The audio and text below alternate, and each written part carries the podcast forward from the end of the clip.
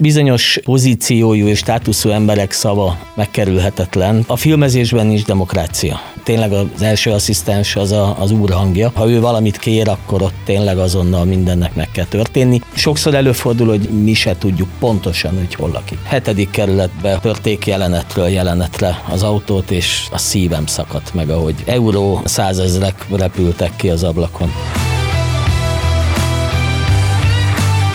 Ez itt a Paritás Podcast.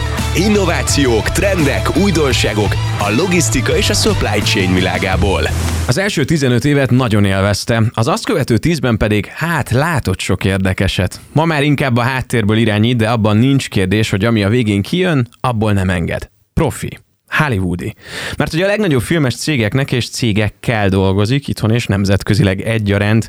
Biztos, hogy beszélünk ma olyan szuperprodukcióról, amit te is láttál már a moziban, vagy épp egy streaming szolgáltató kínálatában, és Csabáiknak köze volt hozzá és hogy mennyi mindennel foglalkoznak. Ha kell, várost építenek a városban, lezárnak és átalakítanak területeket, főként Budapestet más világvárosokká, több száz fős tábokat költöztetnek ide-oda, és mi ez, hogyha nem logisztika? A mai adásban tehát elrugaszkodunk a szokásos ipari és céges felhasználásoktól, és betekintést kapunk a tengeren túli álomba, mert itthonról is lehet, sőt, Benedek Csaba a vendégem, a PR Filmszervisz egyik vezetője. Szia, köszöntelek a podcastben. Szervusz, sziasztok! Hát köszönjük, hogy elfogadtad a meghívást, most is egy forgatásról jössz, úgy tudom. Mennyit árulhatsz el ebből? Egy, egy forgatásról jövök pont. Ennyit. Rendítség. Hát figyelj Csaba, akkor kezdjük el azt, hogy, hogy honnan indult ez a pálya. A legjobb tudomásom szerint egy közös lépcsőházban lakó gyártásvezető volt így, az, ami kiindította? Még a régi VHS kazetta cserélgetős időszakból eredendeztethető a mi ismerettségünk és szüksége volt egy kollégára, egy tanoncra, egy segédre, és innen indultam én, és onnan kerültem én be annak idején a Magyar Televízió keretébe, onnan, mint felvételvezető, később, mint gyártásvezető működtem ott közre. Ekkor hány éves voltál, amikor Tizen- bekerültél? 18-19 éves koromban. Akkor már meg volt ez az irány, vagy mint teljesen mást képzeltél el magadnak? Nem tudtam, hogy ez akarok lenni, nem tudtam, hogy ez mi. Vonzó Te- volt? Belülről már igen. Belülről vonzó volt, izgalmas volt, mindig más, hát ugye változatos. Kicsit úgy tűnt, hogy úgy mond menő, és hát ez akkor egy 18-19 éves fiatalembernek ez, ez egy igazán izgalmas dolognak tűnt, és ez sokáig így is volt. Most Lehetett. hány éves tapasztalatot tudhatsz magad mögött? 33. 33, és ebben mennyi volt az, ami monoton volt? Vált-e monotonnál? Ez jó kérdés. Talán az utolsó 8-10 év az, ami már egy kicsit szürkül, meg már jobban meglátom a visszatérő dolgokat, és egy picit már olyan, mint hogyha ha monoton lenne. Így is én azt gondolom, hogy kevés a rutinszerűen visszatérő momentum, de én látom benne azokat a kliséket, modelleket, amiket én alkalmazok. Ebből a szempontból rutinszerű, bár nem mindig ugyanott vagyunk, nem mindig ugyanazok a modellek, nem mindig ugyanaz a bázis, de azért ezeknek vannak kliséi, amiket használok. Így ahhoz, hogy egy ilyen átfogó céget tudjatok építeni, illetve akár a 33 ében nagyon sok minden belefér, ugye különböző dolgokat kellett megtanulnod, tehát gondolom én ebbe belefért az, hogy szakterületekre figyeltél. Mik voltak ezek? Mondjuk volt ebben kihívás, vagy izgalmas rész? Ugye alapvetően felvételvezető, gyártásvezető területen mozogtam, így erre ügyeltem is, tehát munka mellett én ezt a végzettséget szereztem meg, három év volt, viszont fontos nak tűnt az, hogy a területen, tehát a szakma belső területein belül megismerjem azokat a partner kollégákat, akikkel együtt dolgoztam, úgy asszisztensek, hangmérnökök területét, fővilágosítók, operatőrök területét, tehát sokat beszélgettem velük, kérdezgettem segédoperatőreket, hogy milyen új optikák érkeztek, hogy legyen egy ilyen áttekinthető tudásom, ismeretem, tehát tudjam azt, hogy mit kérek, mit tudok megkövetelni tőlük, illetve hát nyilván az is, hogy ne, ne tudjanak adott esetben mondjuk behúzni valamilyen dologgal, és így én elmentem akár mikrofonozni egy produkcióba, vagy akár első asszisztensnek egy kisebb produkcióba, hogy lássam, hogy kell ott figyelni, mikre kell ott ügyelni, és mi az a terület, és az ott mennyiben nehéz. Mennyire volt, és mennyire az manapság, és úgy értem, hogy zárt világ a filmes világ, vagy a tévé felé egy kicsit átjárhatóbb. Hogy látod ezt? Egyrészt a tévé és a film között mindig is volt és van is átjárási lehetőség. Ez szerencse kérdése, meg kapcsolatok kérdése. Picit más azért a film, más a volumen, másra kell hangsúlyt tenni, de nem, nem lehetetlen. Azért ez olyan, mint az autóvezetés. Csak egy teherautó, vagy egy mit tudom én, mikrobusz, tehát hogy körülbelül ennyi a különbség, viszont kell hozzá egy valamilyen affinitás, tehát ezt meg kell érezni, mert teljesen utcai gondolkodással nehéz érvényesülni nem azért, mert kevés az utcai gondolkodás, hanem más. Én azt gondolom, hogy aki filmezni jön, az egy kicsit bolond. Például aki cirkuszosnak elmegy, akrobatának, vagy valaminek, ez egy csodálatos, egy életre való dolog, de biztos egy bolond, aki el akar indulni márciusban, és majd egy turné végén októberben hazaér.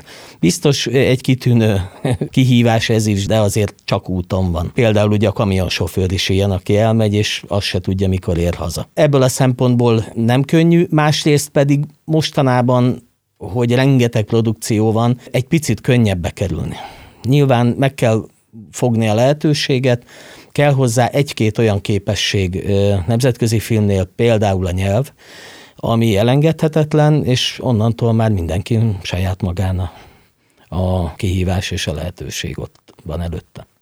Kérdezem akkor úgy, hogy a filmesek mennyire nyitottak a világra, és ami körülvesz bennünket. Most arra gondolok, hogy például forduljunk a logisztika irányába, le kell zárni részeket, barátkozni kell gondolom különböző szegmensek képviselőivel, akár technikai oldalon, akár területi képviselők, települések, önkormányzatok, stb. Tehát, hogy mennyire nyitottak ők a filmesekre, és mennyire könnyű filmesként érdekérvényesíteni. Gyakorlatilag ugye a filmnél külön van választva az a részleg, aki a helyszíneken keresztül kvázi az utcaemberével vagy a külvilággal találkozik. Maga a filmes, aki belül dolgozik, és nem nagyon kapcsolódik a külvilághoz, tehát mondjuk csak például a kameraosztály, vagy, a, vagy bármilyen más részleg, aki belül van, ő egy picit el van zárva a világtól, tehát ő az, aki megáll az autójával, kiszáll belőle, mert ki kell venni egy optikát, vagy egy bármit, bemegy, és nem látjuk estig. De csak azért, mert ő neki onnantól elindult a produkció, de hát az az autó az valahol áll útban van, ő nem annyira figyel a külvilágra. De erre van egy részlegünk, ezek a location managerek és ez a location részleg, akiknek a feladata a helyszínekkel kapcsolatos szerződések, a területek, az engedélyek, területi képviselők, a közös képviselők, ezekkel a kapcsolattartás, a szerződések megkötése, a tulajdonosok, különböző területek, legyen az akár közterület, akár magánterület, Ugye itt az engedélyeztetés kapcsán szoktam én képbe kerülni, és viszonylag, hát nekünk kell azt a hidat képeznünk a filmesek picit álomvilága, és gyakorlatilag a, a külvilág, a realisztikus külvilág között a működő közeget megteremteni, ahol még a lakó haza tud menni, le tudja tenni az autóját, tehát legalább információt tudunk nyújtani, hogy hol van szabad parkolóhely, vagy hol lesz útlezárás egy napig, két napig, sok napig, de mi tudjuk a filmesek részére megteremteni ugyanazt a területet, leülíteni, adott esetben az autóktól a területet megpucolni. Nekünk kell ezt a két felet összehozni.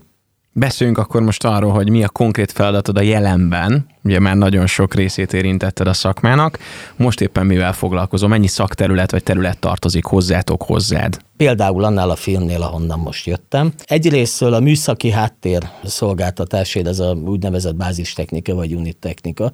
Ezért felelek, ezek költözések kapcsán a, az energetikai rendszerek, az ellátórendszerek, víz, áram, különböző olyan perifériák, étkezők, öltözők, pihenők, tartózkodók, melegedők, a filmgyártás ergonómiájához tartozó részek, ezek tartoznak hozzám, illetve bizonyos humán erő területek, az őrzés, a takarítás, tehát üzemeltetési területeknek a kollégái, illetve költözések esetén a mozgásoknak, tehát a, az átállásoknak az engedélyei, behajtási engedélyek, esetleges útvonal engedélyek, közterület használati engedélyek, illetve hát onnantól fogva ugye a területeknek a leülítése, kiülítése, forgalomtechnikai munkálatok. Hány ember tartozik egy, egy ilyen produkcióhoz? Ha csak azt nézzük, hogy mondjuk valaki idejön Magyarországra forgatni akar, és akkor eljétől a végéig hány, ember do- hány magyar ember dolgozik, akkor így kérdezem nálatok például. Összes, ja, nálunk, vagy hát így, így, amikor neked koordinálni kell, és akkor összességében is. Nekem ugye a saját kollégáimat kell, az őrzés része, takarítás része, ez ilyen százas nagyságrendű, változó, tehát nem folyamatosan nyilván, hanem vannak napok, amikor csak néhány ember dolgozik, van, amikor akár 20-30-40 ember. A bázistechnika ellátásnál ott egy olyan 5-8 ember, a háttérben a költözéseknél megint csak egy olyan 8-10 emberes rész, és van nekünk ugye egy cég, egy iroda, egy háttérellátó bázis, ahol szintén egy olyan 15-20 dolgozónk van, energetikusok, tűzoltók is például. Még nem számoltam össze soha. És hogy lehet őket összefogni? Tehát jó menedzserek, vagy jó olyan beosztottaid vannak, akik ezt így jól átlátják, és tényleg a legjobbakat választják ki? Vagy hogy tudtok így ennyire hatékonyan és jól dolgozni? Ezeket az embereket a menedzsment koordinálja. És próbálunk természetesen olyan asszisztenseket vagy kollégákat magunk mellé venni, akik kiterjesztett szárnyunként, szabított kezünként tudják ezeket a helyszínen koordinálni vagy vezényelni. Ez elméletileg a cél. Én gyakorlatilag olyan struktúrában dolgozom, hogy én ki szoktam menni reggel, általában amikor elkezdődik a forgatás. A nap többi részét általában az irodámban töltöm. Én ott hatékonyabbnak érzem magam, és hogyha van valami mozgás, tehát ha mondjuk költözik a, a bázis vagy valami, akkor ki szoktam menni a költözésre. Ezért reggel is kint szoktam kezdeni, és este ott végzek. Ha nem költözünk, akkor nem biztos, hogy visszamegyek már aznap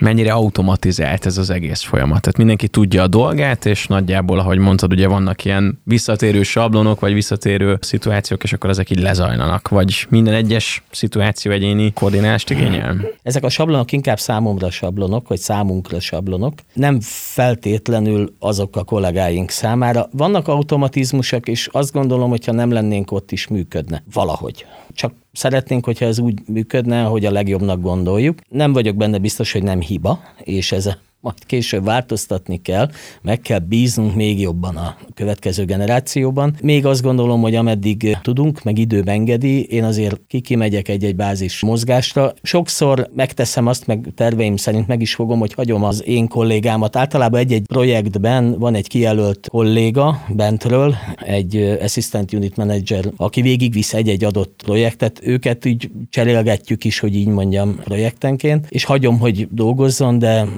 ott szeretek lenni azért, hogy tényleg úgy történjen. Felelni én felelek érte a produkció felé. Ha filmás analógiával élünk, itt is van egy rendező és egy forgatókönyvíró a háttérben. Ezek vagytok ti? Igen, igen. Hogyha megszületik egy forgatókönyv a filmes világban, és kitalálják, hogy eljönnek forgatni Magyarországra, hozzátok mi érkezik első körben? Tehát, hogy mi írja le azt, hogy mire van szükség? Egy e-mail, egy tárgyalás, egy telefon?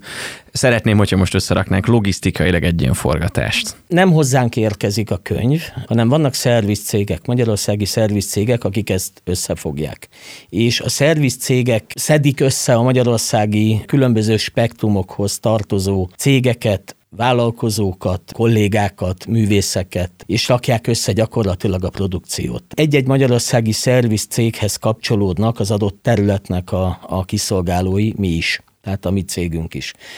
Megérkezik ez a szervizcéghez általában a megkeresés, elkezdődik egy kis költségvetési, illetve megnézik, hogy az adott produkcióhoz élő, tehát eredeti helyszín kell épített díszlet. Gondolom megnézik, hogy milyen feltételekkel tudnák ezt, és mikor, milyen időintervallumba beszorítani, és akkor indul el gyakorlatilag a felépítése a produkciónak. Utána jövünk mi a képbe. Megtudjuk, hogy valami jönni fog, behúzzuk a naptárba a vonalat, és, és akkor így tovább. Tehát akkor a költségvetés az alapkiindulás, ami meghatározó? De ez a szervizcégnél Aha. történik, de ugyanígy bomlik lefelé, mint a szőlő, tehát gyakorlatilag a nagy egész Magyarország, vagyis hát ugye a nagy nemzetközi büdzséből képződik egy magyarországi büdzsé, a magyarországi büdzséből képződnek a rész költségvetések, tehát mi is megkapjuk a saját feladatainkat, és utána nekünk ugye el kell készítenünk a különböző helyszínekre, különböző technikai igényekre a költségvetéseket. Akkor nézzük meg az összetevőit egy-egy forgatásnak. Kezdjük az emberekkel. Ezek mennyire tartoznak hozzátok, mennyire kell nektek ezzel foglalkozni, mennyire nehéz őket koordinálni, pláne, hogyha egy sok cég dolgozik együtt, hogy most ide állhattok, ide ne álljatok, ti egyetek, ti ígyatok, ti aludjatok, fáztok-e, nem fáztok-e? Igen, gyakorlatilag szinte a legnehezebb tényező az ember, és különösen a filmes. Meg kell próbálnunk ugye fejükkel gondolkodni, tehát ez nekem régi mondásom, hogy tehát ha van egy 200 fős stáb, az néha képes 250 személyautóval érkezni.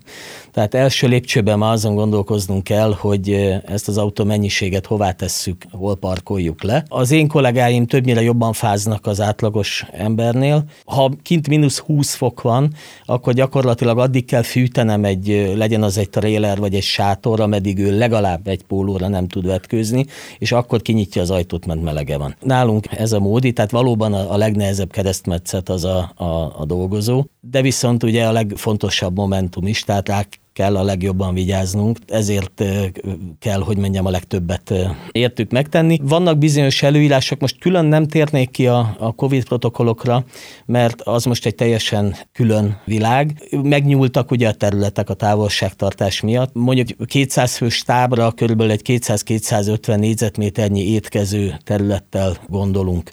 Ebbe körülbelül azt a mennyiségű leülési, meg asztal mennyiséget be tudjuk helyezni. Ez COVID-nál természetesen ahol mondjuk időtől függően változott, hogy mondjuk egy asztalhoz hány embert lehet ültetni, ez nyilván akár exponenciálisan is tudott emelkedni. Kell külön tartózkodó helységre, területre gondolnunk, ahol csak tartózkodnak, mondjuk például, ahol a statisztéria, ugye az élőerős díszlet, vagy vizuális kollégák, akik a képi állomány része, ők nem tartózkodhatnak ott, ahol a stáb étkezik. Igazság szerint ugye a stábnak biztosítani kell a produkciónak a nyugodt étkezést, lépést. A statisztériát nehéz elválasztani, tehát nem lehet az, hogy egy ilyen nagy vásári forgataggá állnak össze.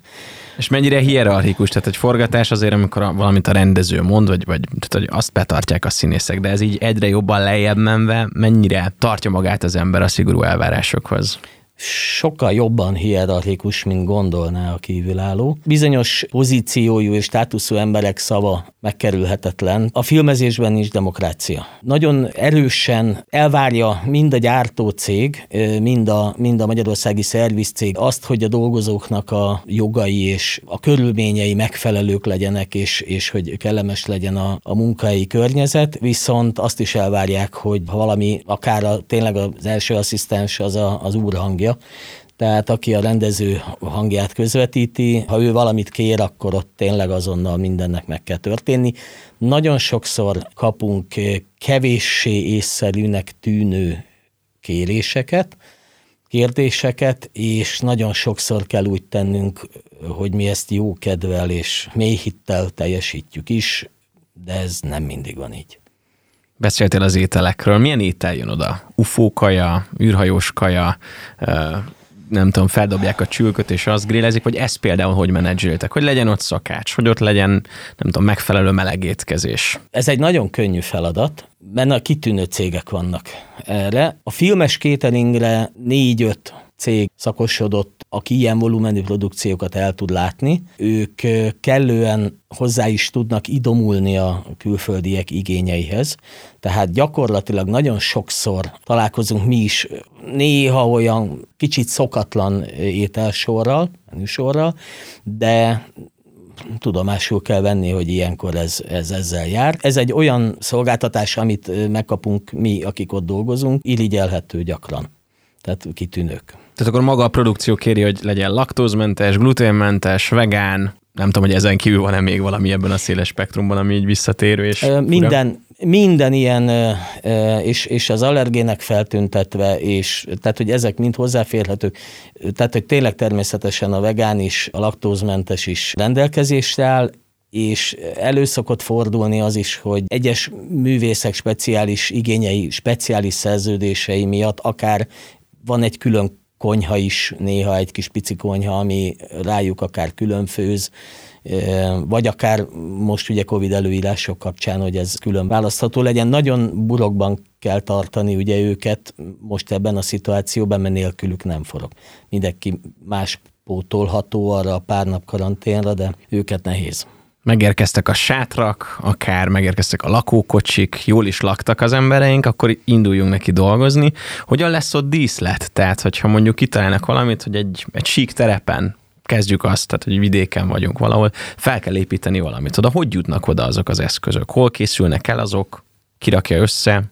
Itt is gyakorlatilag, mint szinte minden területnél, ugye a Szenikánál is külön válnak a, a végrehajtó cégek. Általában ez úgy szokott lenni, hogy megérkezik egy látványtervező, összeáll egy hát egy art department, ahogy a szakma nevezi őket, és ott, ott rajzoló árdirektorok, tehát ilyen helyszíni művészeti vezetők, díszlettervezők dolgoznak, vagy jelmeztervezők, megrajzolják, és ezekkel a tervekkel, rajzokkal a, a díszletépítész csapatok megvalósítják. Megint megjelenik a location szekció, a location szekcióban leegyeztetik az igényeket, megkeresik a helyszínt, itt visszacsatolunk a operatőr, rendező, látványtervező, művészeti részlegnek ugye a megmondó embereihez. Ők eldöntik, hogy adott területen jó-e, tehát vizuálisan a, a horizontban nincsen magas feszültség, így a középkori díszletnél, vagy bármilyen más olyan zavaró momentum, amit adott esetben felesleges, vagy drága lenne kibradírozni, vagy valami. Megnézzük ugye, hogy mire van szükség, a díszletépítéshez, áramra, vízre, a festéshez, akár konténerre, a szerszámok tárolására. Hogy jutnak oda? Tehát viszünk végtelen agregátort, vagy összehaverkodunk a helyi áramcéggel? Hát első lépésben én kiküldöm az energetikus kollégáimat, akik felderítik, van-e kábeles elérhető áram valahol, oda tudjuk-e vezetni idéglenesen. Ha nem tudjuk oda vezetni, akkor agregátor jön. Mekkora volt a legnagyobb táv, amit mondjuk átvezettetek? Tehát, hogy volt-e olyan produkció, amilyen nagyon-nagyon sokat kellett építeni, de megérte? Áramot? Akár. Birdsong volt talán a cím egy első világháborús filmet tudnék mondani. Nagyon sok lövészárok jelenet volt, és hetekig sőt, talán hónapokig dolgoztunk egy ilyen mezőn, és ott el kellett ásni, ugye, hogy ne, ne látszódjanak a kábelek, bárhová is szalad a kamera, ezért végig-végig szépen lelettek ásva ezek a, az áramvezeték, csak bizonyos helyeken, takarásban, díszletek takarásában álltak ki, tudtuk, hogy ott van osztódoboz, és onnan lehetett akkor a helyi áramot e, igénybe venni. E, egy idő után e, azt gondolom egyébként, hogy néhány száz méter után ugye elkezdődnek a feszültségesésből adódó problémák, tehát ez, ezzel is számítani kell, de ezt, ezt az energetikusok kikalkulálgatják, és akkor érkezik az agregátor. És akkor azt megmondom, jó messzire rakjátok, hogy ne hallatszódjon bele. Igen, vagy elindul ez a mindennapos harc a hangmérnökkel, hogy ő hallja, még messzebb, kitakarjuk valamivel. Mi újság a vízzel, az talán egy kicsit könnyebb vinni? Ö, néha könnyebb, néha nem. A víz, vízzel az a gond, hogy ahova vizet viszünk, ö, annak ott egyszer, az egyszer szennyvízé válik. Tehát ha nagyon sok vizet kell valahova vinni, azt ugye általában vagy egy mosdóba, WC járműbe, vagy WC konténerbe visszük, vagy konyhába, akkor ennek valahol van egy szennyvíz vetülete, tehát amennyi vizet oda viszünk, onnan ha nincsen csatorna, akkor onnan azt el is kell hozni, tehát az már egy dupla logisztika tehát erre akkor megint csak figyelni kell. Location kollégák nem mindig figyelnek, amikor a területet kijelöljük, de néha nem is ez a szempont. Úgyhogy akkor ezt meg kell, meg kell oldani, hogy valahogy legyen tartálykocsi, és érkezik a víz. Mi történik akkor, ha mondjuk van egy ilyen terület, amit átalakítottatok, például ennél az első világháborús filmnél, és vége a forgatásnak, ki kell kapni a földből, akkor gondolom a kábeleket, ezek hova kerülnek, és hogyan raktok rendet, hogyan lesz olyan, mint volt? Gyakorlatilag megérkeznek a kábelért felelős kollégák, ő nekik ezt ki kell ásni, ki kell szabadítani, és utána egy tereprendezés, gyakran a kertészek is jönnek. Van takarító brigád, így idézőjelben? Igen, van green szekció, akik a zöld növényzetet visszatelepítik. Volt olyan terület, ahol speciálisan ö, nem készültem, hogy milyen világokkal, de egy világos mező kellett, és ezt tudom, hogy hónapokig nevelték.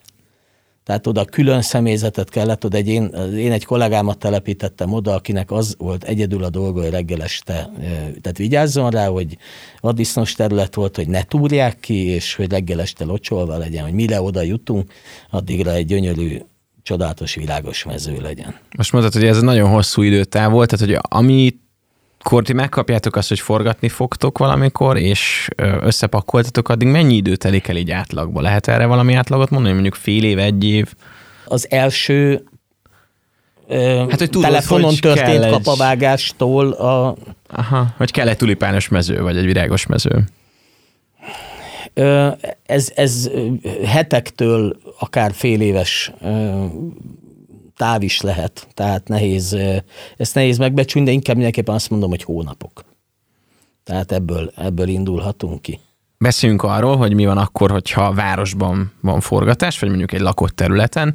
Ugye ott pedig bejön az, hogy mondjuk forgalomtechnikai szempontból ezek le legyenek zárva, el legyenek kerítve. Itt mennyi mindennel kell foglalkozni? Első lépés, hogy mindenféleképpen van egy, egy dupla egyeztetés. Területnek van egy gazdája, egy önkormányzat, ugye egy utca esetében. Szerencsés esetben minimum kettő. Ha ez az utca mondjuk a Városligeti fasor, akkor három. Mert van, a Városligeti fasornak van olyan szakasza, aminél az útpálya egyik oldala hetedik kerület, a másik oldal hatodik az úttest egyik sávja pedig főváros. Tehát amennyiben nem ilyen szélsőséges, akkor csak egy vagy két önkormányzattal kell egyeztetni. Meg kell a, az önkormányzatok szándékát vizsgálnunk, milyen feltételekkel és hogy szeretnék ezt engedélyezni, egyáltalán engedélyezik-e. Ha ez, erre van egy elvi szándék, akkor mi az adott meghatározott feltételek mentén neki tudunk indulni, lakossági egyeztetések, lakossági parkolók kijelölése, egy forgalomtechnikai terv el kell, hogy induljon egy záráshoz, ami a forgalomtechnikai szempontból történő korlátozásokat tárgyalja, és akkor azon feltételek mentén megtörténnek a forgalomtechnikai intézkedések, rendőrségi engedélyeztetés és adott esetben, hogyha szükséges rendőrizárás, és csak akkor jutunk el az ürítésig, és érkezünk meg. Hogy jöhetnek lakcímkártyával az ott lakók? Adott esetben igen. Mi van akkor, hogyha nincs szendék mondjuk akár az önkormányzat, vagy valaki részéről, hogy valaki megfúrja a bulit, ott a pénz nyer, vagy át kell rakni a forgatást? Át kell rakni.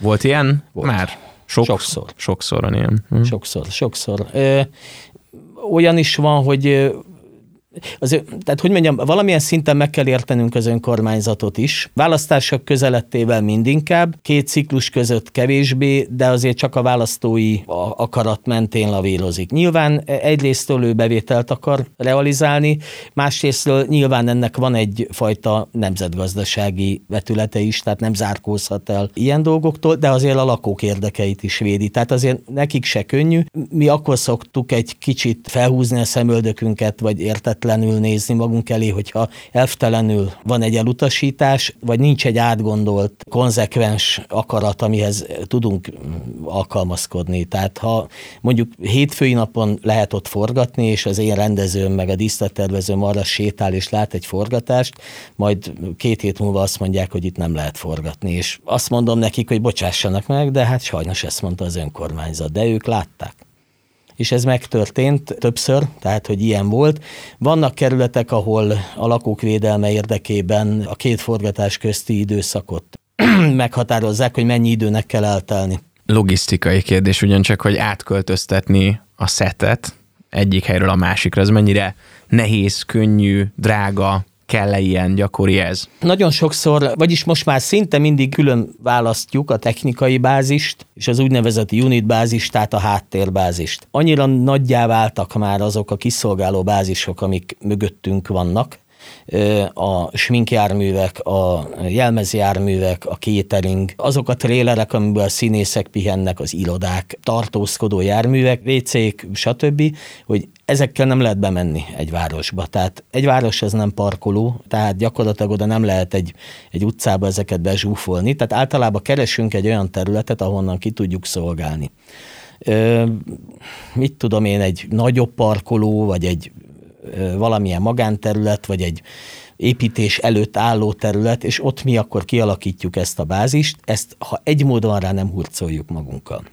És van a technikai bázisunk, ami viszont csak azokból a teherautókból áll, amin a részlegek felszerelése van, a WC járműből, illetve Kraft jármű, ami, egy, ami nem a catering, csak annak egy ilyen kihelyezett részlege, szendvics, kávéte, a gyors büfé jellegű jármű, ezeket szoktuk magunkkal vinni. Esetleg green room járművet, ami nagyobb színészeknek ilyen szerződése előírja, hogy a szed közelébe kell, hogy legyen valami, ahova vagy bemegy, vagy nem megy egy-egy ilyen jármű, ezeket visszük magunkkal. Nehéz megmozdítani egy ilyen bázist, de gyakorlatilag egy technikai bázissal néhány óra alatt át lehet állni.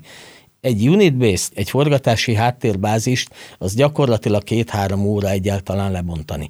Tehát minden járművet gyakorlatilag összecsukni. Nagyon sok slideres jármű van, ami ugye az önmagába haladó, hogy mondjam, a járműszerelvény síkjából még kitol egy kis helységet, egy kis szobácskát. Ezeket mind belül is elpakolni, behúzni ezeket a szlájdokat, megszüntetni az áram vízbekötéseket. Ezek ugye durván ilyen 15 tonnától 40 tonnáig nyerges járművek, vagy vontatott járművek, ezekkel át kell menni ugye valahova, és ott ezekkel megtelepülni, majd újból áram áramot csiholni rájuk, újból vizeket építeni rá. Ez szinte általában egy éjszakát elvisz. Ilyenkor szokott megérkezni a fiatal kollega, aki az első filmjét rója, és meg szokta kérdezni tőlünk, hogy nektek hány ilyen járművetek van. Visszaszoktunk kérdezni, hogy ugyan miért, mert hogy tegnap még Visegrádon pont ugyanilyen volt, és most meg itt vagyunk Szegeden, és itt van. Hát ez egy ilyen szakma. Ami még a képi és esetleg a hangi világon túl nem kap akkor a hangsúly, de szerintem nagyon fontos, az maga a világítás, vagy hogy hogyan van megfényelve úgymond egy-egy jelenet, hogy ezt hogy oldjátok meg. Az mennyire nehézség, meg ahhoz tartoznak logisztikai szempontból ilyen hatalmas testek, amit fel kell építeni, le kell bontani ugyancsak, ahogy elpakoljátok ezt a szettet. Tehát, hogy a, világítás az mennyire nehéz megoldani, vagy könnyű. Hát gyakorlatilag egy külön világ. Egyrészt önmagában a világításnak is van előkészítő csapata, riggingnek mondjuk ezt a dolgot, akik csak az állványzatokat építik a világításhoz, és hát akkor még nem világítottunk. És akkor érkeznek ugye csak a világosító kollégák. Nagyon-nagyon sok előkészítő és utómunka van egy-egy világításban. Maga az a csapat, aki a forgatás napján ott van világítani, azok igazából már szinte csak a kész, előkészített területen dolgoznak. Kapacitásba és árammennyiségbe is meglepő. Én a tavalyi év őszén forgattam egy filmbe, ahol egy műteremben 1,6 megawatt teljesítményű világítás volt bent, ami elképesztő volumen. Azt is le kell akkor ilyenkor dílálni, hogy legyen oda valami plusz kábel, vagy az, az mondjuk így hogy oldódik hát meg? igen, ez műteremben volt szerencsére, de annak is volt egy komoly egyeztetése, hogy ez az áram mennyiség akkor és ott rendelkezésre álljon. Igen, ez ijesztő volumen, de volt olyan produkcióban részem, ahol 500 kW fölötti elektromos fűtőberendezések sorát kellett alkalmazni, mert egy kastélyban, talán Dégen, egy kastélyban kellett télen forgatni, és hideg volt. És akkor ilyenkor kit hívsz? Vagy ennyi fűtőtestetek van, vagy valakitől össze kell ezt gyorsan szedni, kamionba be, levinni? Igen, van, meg még ha nincs, akkor összeszedni, meg ha több produkcióban vagyunk, akkor mindegyikbe összeszedni. Most már külföldről kellett hoznunk még még vannak külföldről. Tehát akkor megvannak a nemzetközi kapcsolatok Igen. is egy-egy ilyen Igen. forgatás esetén. Amikor forgat egy produkció, egy kamera az mindig van, még, még hány operatőr, meg hány kamera kell átlagban? Van-e ilyen? Nincs? Erre nincsenek számok, egytől múlt héten öt is volt. És ez minden helyszíne ugyanazok a kamerák utaznak? Vagy minden helyszínen felállítotok egy újat, és mondjuk csak egy SD kártyát, vagy valamilyen rögzítő eszközt Nem. visznek magukkal. Erre is ugye van egy külön ö, osztály, tehát ugye a kameracsapat, ezeket a berendezéseket a film elején összeállítják, egy csomagot gyakorlatilag, és ahhoz csak kiegészítő felszerelést hoznak ki adott esetben, vagy küldenek vissza a raktárba. Ennek az elején van is kameratesztje, tehát ki is, van is egy próba, mert minden kamerának más a képe, más optikával, tehát erre csinálnak teszteket, ahol az operatőrök egy picit fel tudják mérni az adott kameráknak a, a képi világát. De akkor mondjuk egyik nap forgatnak Dégen a kastélyba azzal a kamerával, akkor azt a kamerát átutaztatják Veszprémbe, és akkor azzal folytatódik a munka. Pontosan. Föl, minden felszerelést fölraknak, legyen az a, a a berendezés, a, vagy akár a mi e, forgatási sátraink, vagy bármi másunk fölkerülnek a terautókra, átutaznak, és folytatjuk másnap máshol. És az anyagot hogy viszik haza? Mert gondolom az a legnagyobb kincs egy ilyen forgatás esetén, amihez senki nem férhet hozzá. Azt hát hogyan hát lehet, vagy kell logisztikázni? Erre a szállítási osztály, tehát a transport mind, mindig dedikál egy autót. Ez általában filmfüggő, mindegyiknek más a struktúrája. Van, ahol egy stúdió várja a digitális anyagot, és akkor ők dolgoznak vele. Van, amikor, hát ha filmre dolgozunk, ugye akkor ez általában megy laborba, az azért is nehéz, mert ott ugye addig nem lehet hozzányúlni, amíg nincs meg a nincs előhívva, és nem látták, hogy rendben van-e a, az anyag, addig ugye a díszletbontásokhoz ilyesmihez nem lehet hozzányúlni, annak addig érintetlennek kell lenni, amíg nincs muszter. Erre külön figyelni kell. Ennek van egy rituáléja általában, hogy ki mikor. Forgatás végén elmegy az anyag, ez fontos, tehát nem nem alszik ott, nem hagyjuk, hogy elvesszen. Mostani epizódunkat a Glebs szoftver család támogatta. A Glebs olyan logisztikai megoldásokat kínál gyártócégek és logisztikai raktárak számára, amelyekkel a tervezésétől a rakodás végéig kezelhető a telephelyen felmerülő összes szállítmányozási és rakodási feladat. Megoldásai között szerepel a Time Slot Management, a Yard Management, a Transport Management és a raktári konzol szoftver. Legújabb fejlesztésük a Self-Check-in terminál, ami önkiszolgáló felületet biztosít a rakodási helyre érkező sofőrök számára a bejelentkezéshez, így kontaktusmentessé teszi a járművek érkeztetését. Több információért látogass el a glebs.me weboldalra.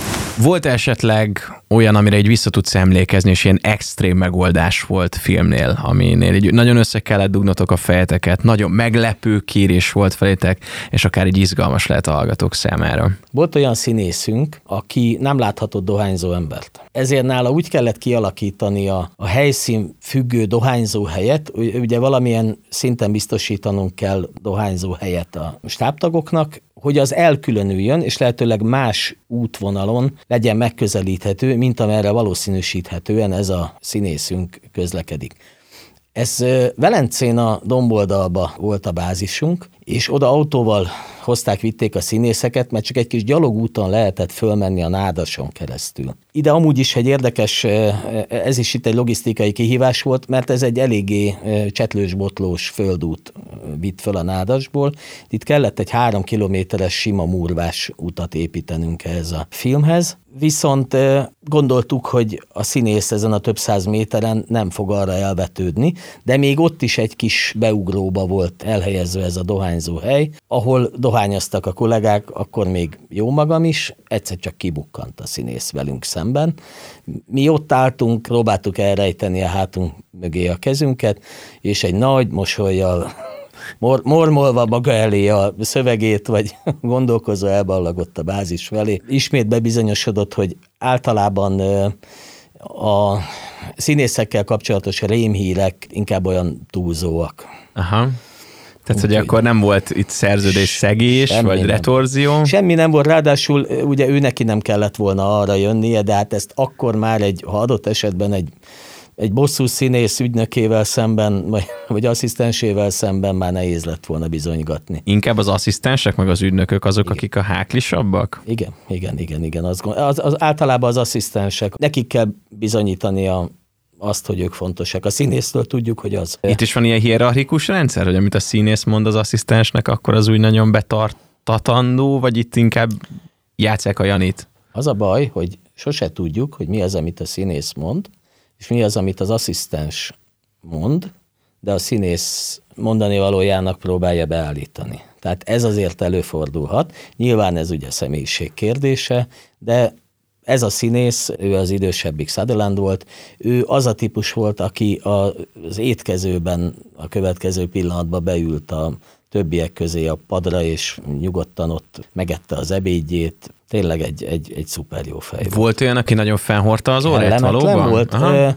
Egy nagyon kedves színésznő, én filmeket nézve, nekem az egyik kedvenc színésznőm volt, nagyon sok filmben láttam, és ő megérkezve, őt talán miatt nem is akarok megnevezni, az igazából Szerelem című film egyik szereplője, és megérkezve olyan illúzióromboló volt, mert szegényel kapcsolatban annyi probléma volt, csak igazából ott sem tudtuk megfejteni, hogy ő a nehéz eset, vagy a környezete. Lehet, hogy rossz napja, rossz napjuk, rossz hát, hetük volt. Rossz két hónapja akkor, de nem tudjuk, hogy honnan jött. Ő egy kicsit nehezebb volt, mint számítottam én.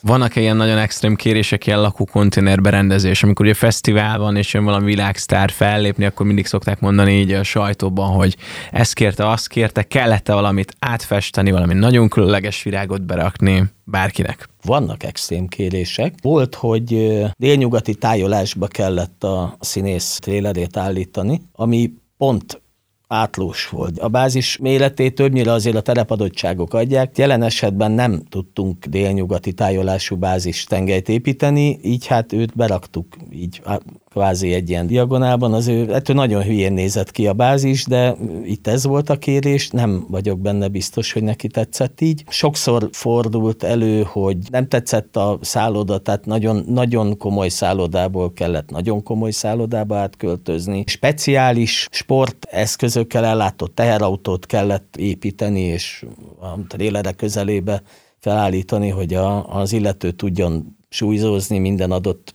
pillanatában de akár volt olyan színészünk is, aki a, a stábtagokat bújtogatta az egész délelőtti forgatáson, hogy ebédszünetbe egy foci meccset össze kéne ütni, mert Tatán az állami edzőközpontban voltunk, és neki mindenképpen egy focizni kéne. És hogy érzed, ez, ez pont ezért csinálják, hogy egy kicsit így emlékezetessé tegyék a stáb életét, vagy, vagy tényleg ilyen a személyiségük, nem, hogy ez ők személyiség. ilyen... Aha. Ez személyiség. Ugyanez az... Bezárva érzik magukat? Nem, nem, nem, ő, ő, ő ilyen volt. Viggo Mortensen, őt, őt azért is nevezem meg szívesen, mert tényleg csak jókat tudok mondani róla. Ő annyira szerette a focit, neki volt egyébként egy, vagy nyilván van is egy kedvenc arg argentin foci csapata, akkor egy másodosztályú foci csapat, akinek a zászlóját a trélerbe ott mindig kirakta, annyira szerette, és annyira szeretett focizni, hogy tényleg megszervezett egy labdarúgó mérkőzést az ebédszünetbe, úgyhogy mentünk focizni vele.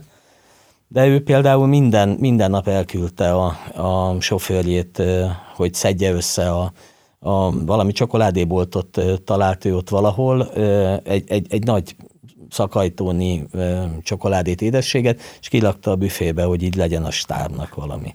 Nagyon komoly összeget költött el a film alatt csokoládéra, a stábnak.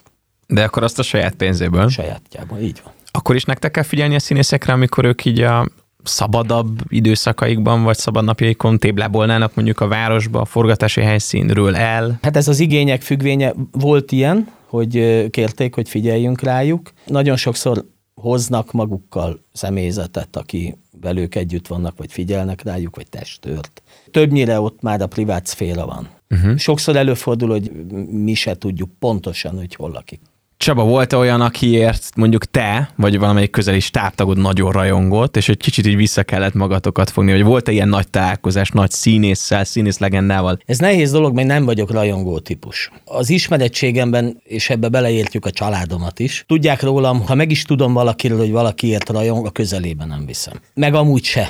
Tehát, hogy ezt is tudják, nem szeretem a rajongást, mert pontosan meg látom ugyanolyan emberek, mint mi. Csak valaki, nem megyek messzire, valaki mesteri szinten vezet mondjuk egy nagy teherautót. Én, van olyan kollégám a stábban, aki úgy vezet teherautót, amilyen színész mondjuk a Donald Sutherland. Tehát abban ő legalább olyan szinten van de ő meg színész, tehát de értem, hogyha valaki rajong érte.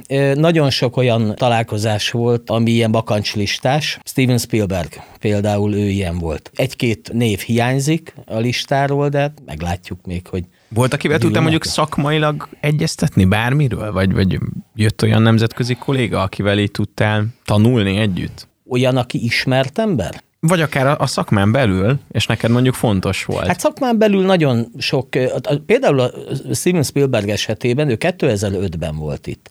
És 2005-ben a Fekete Szeptember, ugye Müncheni merénylet évforduló volt, és amúgy is a film témája, ugye szintén ugye Fekete Szeptember, hordozott egyfajta kockázatot, vagy hogy mondjam, egyfajta veszélyhelyzetet.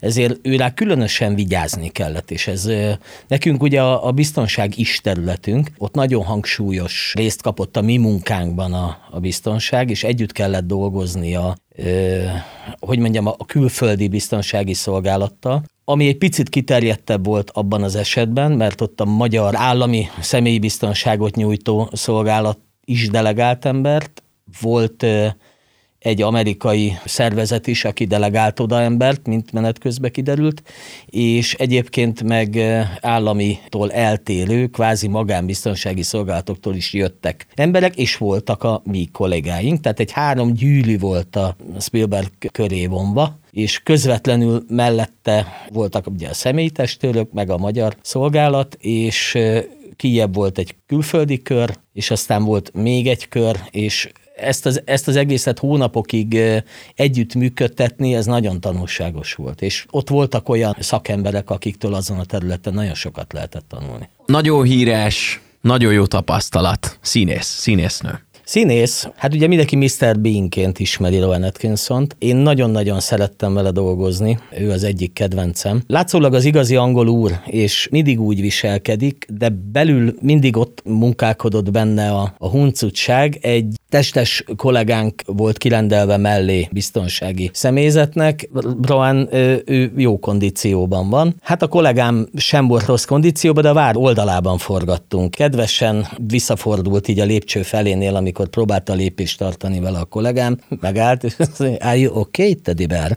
Kérdezte, kérdezte a, a kollégámat, és Ákos kollégám fújtatva mondta, hogy természetesen. Szépen utána kocogott, tehát nagyon kellemes, nagyon kedves volt. Csináltattak neki egy csodálatos üvegbort. Nem is számított rám az utolsó napján, az utolsó jelenetnél. Mondták, hogy és akkor most elköszönünk, mert indul a szállodába, és vége volt, és látszott, hogy megkönnyeztet. Én azt gondolom, hogy mindenki szeretett vele dolgozni. Nagyon jó ember. Hölgyek, Uma Törmen a kedvencem. Ő nagyon kedves volt. Szintén jó volt vele is dolgozni. Ő azzal vicceskedett például a stábfotónál, hogy ugye alkatából adódóan, amikor a fotós rendezgette a sort, beállt mellém mögém, hát az én nem túl szálfa termetemre összehúzta magát, és amikor a fotós szépen beállította a képet, és mondta, hogy akkor mindenki keep smile, akkor ő kihúzta magát, és onnantól hát ugye kiugrott a termete a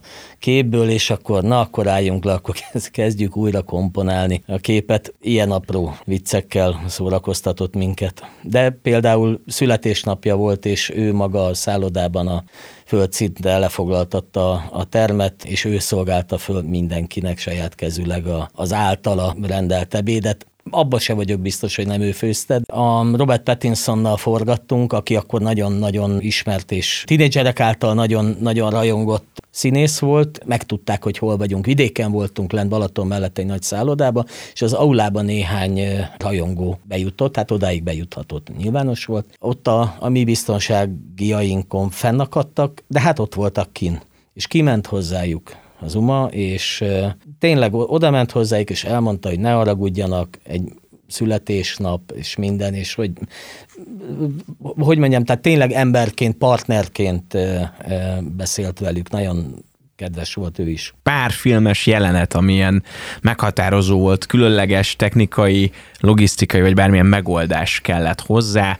Ott voltatok a jelenet előtt, aztán kiderült, hogy valami más kell esetleg, vagy más szakterületből kell valakit segítségül hívni. Hát van a világ egyik legnagyobb helikoptere, ami ha a típus számát nem mondom rosszul, akkor talán a Mi-26-os óriási helikopter, ez nem sok országban üzemel, és azt hiszem Fehér Oroszországból sikerült a egyik filmes szakembernek ide szerződtetni. Ez a, a Die Hard 5-ben szerepelt Kiskunlacházán. A jelenetnek az volt a lényege, azt hiszem Csernobilt játszott a Kiskunlacházi laktanya. Ott a helikopternek azt hiszem leszállást vagy valami ilyesmit kellett végeznie, közben a díszlet egy részét bekenték egy ilyen zselés anyaggal, és meggyújtották. És utána mondta a rendező, hogy ú, ez ez nagyon jó, mert gyönyörűen ég, hogy akkor a helikopter meg még menjen, meg forogjon a rotor, és aztán mondták a tűzoltók, hogy most már kéne egy picit, tehát leállni a, különösen a széllel, meg minden, meg már kéne oltani, mondta a rendező, hogy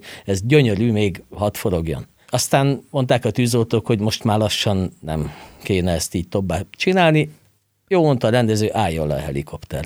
Ennek a helikopternek 10 percig kell visszahűteni körülbelül vagy 15 percig. Én Budapest mellől érkeztem le Kiskunlacházára, még javában égett a díszlet, akkor még vonultak a tűzoltóautók, azt hiszem Dabastól kezdve mindenhonnan, úgyhogy még órákat égett, úgyhogy azt a díszletet újra kellett építeni, mert az porig égett. Ilyenkor Ez... jut az ember eszébe az, hogy, hogy van-e valami olyan dolog, amiért fáj a szívet, hogy fel lett robbantva, össze lett törve, igen, még ebben a filmben egy még akkor kereskedelmi forgalomban nem kapható típusú Mercedes terepjáró volt a jelenet részese, több is, mert a jelenetben azt össze kellett törni gyakorlatilag.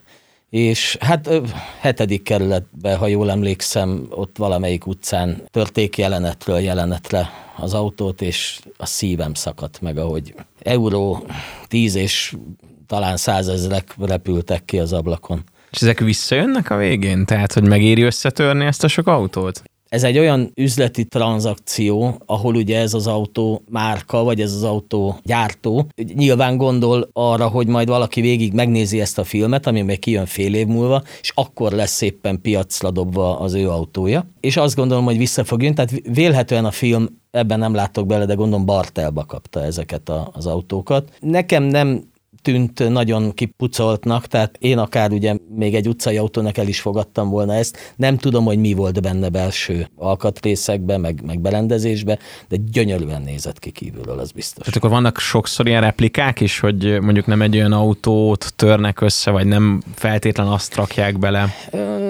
Csak hogy mozogni tudja, mondjuk 40-nel tud menni az az autó, hogy a forgatásra oda vigyék. Ebbe, ebbe, a, pontosan ebbe a Die Hardba volt egy Elmarep, egy ilyen páncélozott, furcsa ilyen jármű, ebből építettek, ha jól mondom, négy-öt félét. Építettek olyat, amit gyorsan tudott menni, építettek olyat, ami ütközésre volt, tehát többfélét építettek, tehát ami mondjuk ütközésre volt jó, az nem biztos, hogy tudott gyorsan menni és így tovább, és így tovább. Neves is versenyzők csapata építette ezt a kocsit. Nagyon érdekes az, amikor mondjuk meg kellene szereznünk egy repülőt, kellett volna például egy B-25 Mitchell, ilyen típusú bombázót kellett volna találnunk repképeset. Egy európai példányt leltünk valahol Hollandiában, de az akkor valamiért nem tudott repülni, meg Amerikában volt repképes, és borzasztó összeg lett volna és ekkor jött a, a leleményesség, az IL likettes, a likettes, ami a, ami a egyik licensz gép, ami ugyan nem pont úgy néz ki, de hasonló, és azt festették át akkori Ugye ez ilyen partraszállás köreli jelenetsor volt, és azt festették át katonai gépnek, és úgy, hát szódával a sötét gödöllői alkonyatba repülőtéren. En, ennek elment, de szereztünk Csehországból replika tigris tankot. Sok ilyen kis ügyes megoldás van a filmeseknél, vagyis ezeknél a filmre szakosodott járműveseknél. Mennyire gyakori az, hogy mondjuk egy jelenetet felvesznek, összetörnek valamit, összezúznak, és mégse kerül bele a filmbe, mert ezekről is hallani hallani. Volt olyan, amiből nagyon-nagyon keveset, vagy akár szinte semmit nem láttunk, viszont szintén ugye Brad Pitt vonalon ugye itt volt a World War Z. Az egy három hétig tartó forgatás volt, ahol egy moszkvai jelenetsor került rögzítésre, és abból talán egy lépcsőház került a végleges alkotásba bele. Sokszor. három hétig dolgoztatok? Igen, és abból talán egy csempézet, vagy egy ilyen kis szűk lépcsőházba felszalad a szereplő. Úgy emlékszem, hogy az egyetlen egy kis vágás került onnan be. Ezt is elnyeli a költségvetés? Igen, valószínűleg ez a talán a rendezői változatban valahol, vagy ott se. Sokszor kerülnek igen ilyen, ilyen jelenetek így a sügyesztőbe. Van olyan, hogy külső segítségkel, és mondjuk az a forgatáson derül ki, vagy ez már minden így előre meg van tervezve? Tehát mit tudom én, nem fér be, nem megy át, nem tudom. Nem derülhet ki már ilyen. Akkor hiba van akkor hiba van, tehát mérni kell előre, lejárni, megnézni. Mindig van, hogy mondjam, rizikófaktor. Történt velünk olyan, hogy egyik étkező jármű, az egy régi Ikarus busz volt, és Pilisben valahol a hegyekbe forgattunk, és a bázist egy szűk úton lehetett fölvezetni. Fölfelé menet az egyik étkező busz ment az eleje táján, és pont az egyik híd környékén leugrott a légrugóról a hátsó futóműve és megakadt a hídnál, és az egész bázis mögötte állt. És akkor szerezni kellett villámgyorsan egy Ikaruszhoz értő szerelőt, aki ott a híd mellett vissza tudja ugrasztani a légrugóját valahogy, ezt így a hajnali órákban sikerült is, és akkor valahogy nagy nehezen fölértünk, és még tudtunk bázist csinálni, még miért megérkezett a stáb az önmegoldódó problémák. Tehát forgat az ember mondjuk mínusz 5 fokban, ez megtörtént eset, mínusz 5 fokban a szabad ég alatt. Egy olyan díszletben, ami egy félkör alakú fal, tehát gyakorlatilag, minthogyha mondjuk mi egy stadionban lennénk. Mínusz 5 fok, kint vagyunk éjjel, és azt mondják, hogy itt most hideg van, fűtsünk. És, és ugye az ember egy tétóval próbálkozást megereszt, hogy pontosan mit szeretnéd, hogy fűtsünk díszletet. Jó, és akkor az ember hoz egy fűtőtestet és bekapcsolja. Hát mi sanszunk van rá, hogy befűtünk egy 500 négyzetméternyi szabad ég alatt lévő területet. Ezek a, az úgynevezett vizuáltechnikek, tehát, hogy tudjuk, hogy neki csak az kell, hogy lássa, hogy ott van egy berendezés, ami zümmög, amit egyébként kikapcsoltat majd a hangmérnök, mert a felvételbe zavarni fogja. Ekkor szokott érkezni az a kérés, hogy nincs olyan, ami ilyen, csak nem hangos, vagy nincs hangja. De van, csak az nem fűt. Fordult elő egyébként olyan, hogy ezt a berendezést át kellett helyeznünk, és még nem értek oda a kollégák az elektromos vezetékkel, és integetett, hogy nagyon jó, szuper lett. Ezek azok a nehézségek. Miért jönnek ide a nemzetközi produkciók, vagy miért ennyien? Ezt csak mi érezzük így ennyire felhájpoltnak, hogy mondjuk jó a sajtója befelé, vagy tényleg ennyire vonzóak vagyunk, olcsók, profik, jók? Egy kicsit mindegyik. Van egy hardware, tehát léteznek olyan stúdióterek, amik lehetőséget biztosítanak arra, hogy megfelelő méretű díszleteket, megfelelő műszaki tartalmú díszleteket, gondolok itt arra, hogy esetleg medencés vizes díszleteket meg tudjanak építeni. Ez nagyon fontos, mert egy-egy filmnél az eredeti helyszín mellett nagyon sokszor épül díszlet, és ennek kell, hogy valami hely legyen. Ahol ezek a stúdiók vannak, jó az infrastruktúra. Megvannak azok az építészeti lehetőségek, amiket meg tudnak találni, különböző stílusú házak, utcák. Sok országot, sok területet tudunk Magyarországon nekik csinálni, építeni, kreálni. Jó az a kiszolgáló infrastruktúra, amit tudunk az ideutazóknak nyújtani, jók a szállodák, jól érzik magukat, kellemes a környék, jó a visszajelzés. Tehát, hogy például az emberek kell találkoznak az utcán. Sokszor mondják, hogy olyan kis szomorkásak a magyarok, meg pessimisták, de a külföldiektől nem ez jön vissza, tehát kellemes az ő fogadtatásuk. Viszonylag sok és jó szakember van, és nagyon jó a technikai ellátottságunk, tehát viszonylag sok